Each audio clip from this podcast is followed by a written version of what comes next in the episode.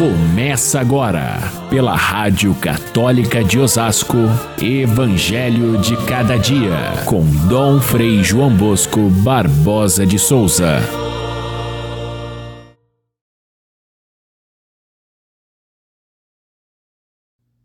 Vendo Jesus as multidões, compadeceu-se delas porque estavam cansadas e abatidas, como ovelhas que não têm pastor. E então disse a seus discípulos: a messe é grande, mas os trabalhadores são poucos. Pedi, pois, ao dono da messe que envie trabalhadores para a sua colheita. Caríssimos irmãos e irmãs, ouvintes do nosso Evangelho de Cada Dia, o dia 11 de julho é reservado pela Igreja para a memória de São Bento de Núrcia.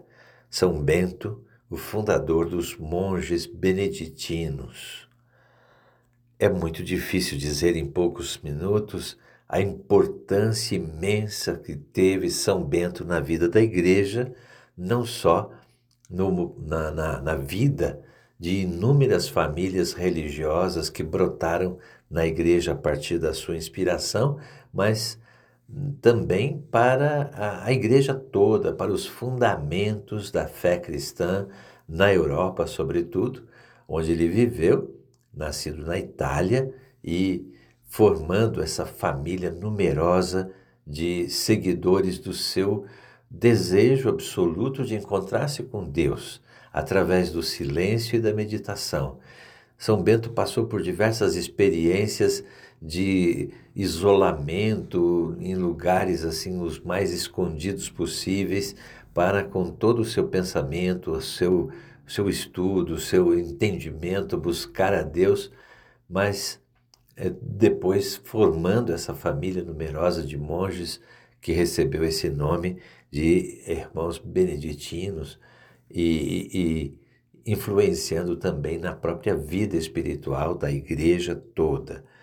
São Bento viveu pelos anos 500, mais ou menos, e foi praticamente o pai e o iniciador de todo o monaquismo, a vida dos monges do lado ocidental da Igreja. E então, reverenciado, porque o seu caminho espiritual, a sua regra de vida, a sua inspiração permanecem vivas na Igreja até hoje como referência para inúmeras vidas e congregações religiosas no mundo. Vamos ao Evangelho. O Evangelho de hoje tem três momentos assim bem distintos. Eu coloquei no destaque apenas o terceiro, em que Jesus contempla o mundo, contempla a multidão que o seguia e faz uma comparação dolorosa. Pareciam que estavam perdidos, cansados e pareciam ovelhas que não tinham pastor. E por isso, então, ele conclama os seus discípulos que façam esse papel de serem os pastores do povo, mas ao mesmo tempo peçam a Deus que envie muitos operários a essa grande lavoura de Deus que é o mundo, para que não se perca a colheita. Mas o Evangelho todo, eu disse, são três momentos. No primeiro momento, Jesus faz uma cura de um homem que era mudo por obra do demônio. Expulsando o demônio, o homem começou a falar. Esse foi o primeiro momento. No segundo momento, o evangelista considera a controvérsia nascida desse fato, porque o povo via em Jesus o profeta, o homem milagroso que expulsava o demônio e curava as pessoas, e tinha grande apreço por ele, enquanto as autoridades, os fariseus, os doutores da lei, criticavam e diziam que se ele fazia essas coisas era por força do próprio demônio.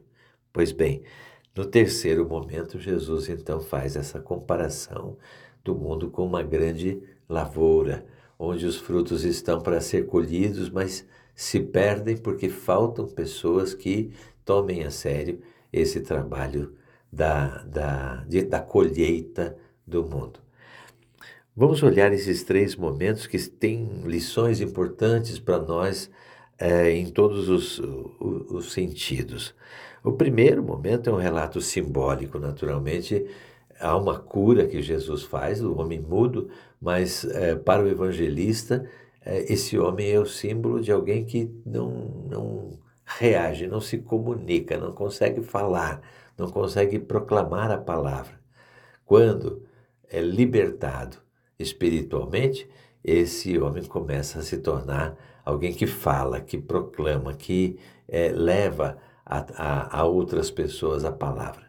É o exemplo do discípulo que deve dar esse passo importante na sua vida, e é o próprio Deus quem possibilita esse dom de poder falar das coisas de Deus e poder ser um discípulo que leva a verdade a todas as pessoas.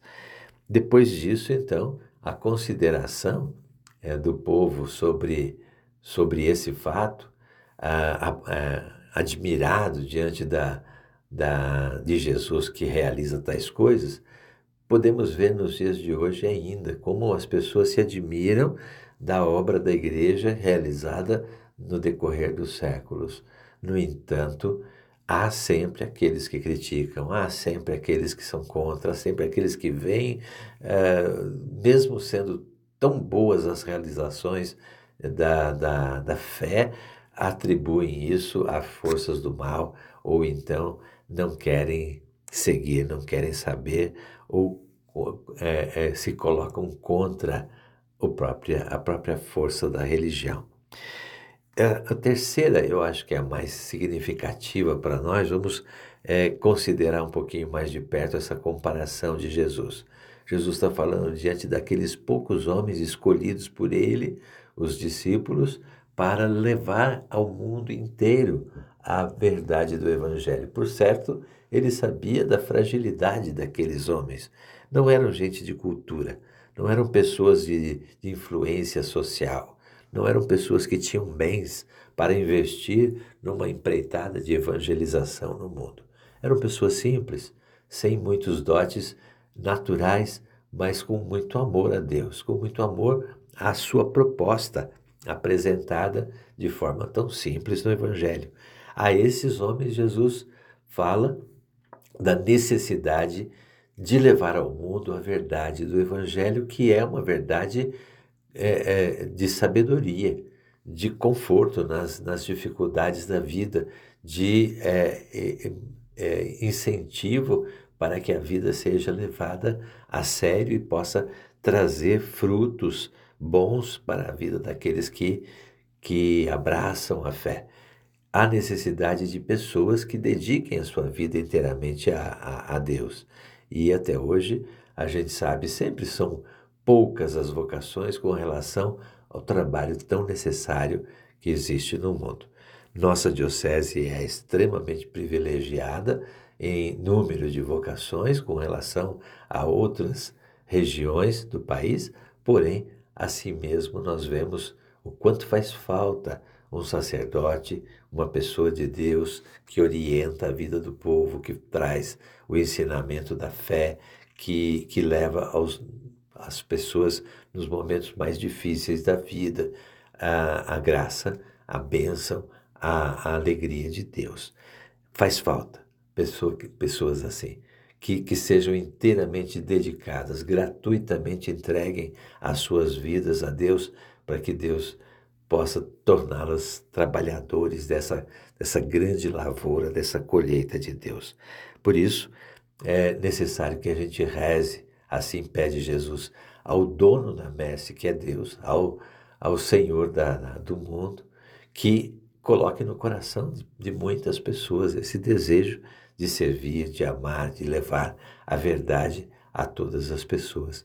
Esse mesmo pedido devemos nós repetir sempre a Deus, para que nós mesmos, em primeiro lugar, sejamos pessoas capazes de levar a fé e a verdade do Evangelho a todos, à família, aos vizinhos, aos colegas de trabalho, àqueles com quem nós nos encontramos dia a dia, mas que também haja pessoas que dediquem-se inteiramente a isso, através do sacerdócio, da vida religiosa, daquilo que fez São Bento, que fez tanto bem à igreja e atraiu tantas pessoas para o serviço de Deus. Que Deus nos abençoe e você especialmente peça a Deus pelas vocações. Fique com Deus.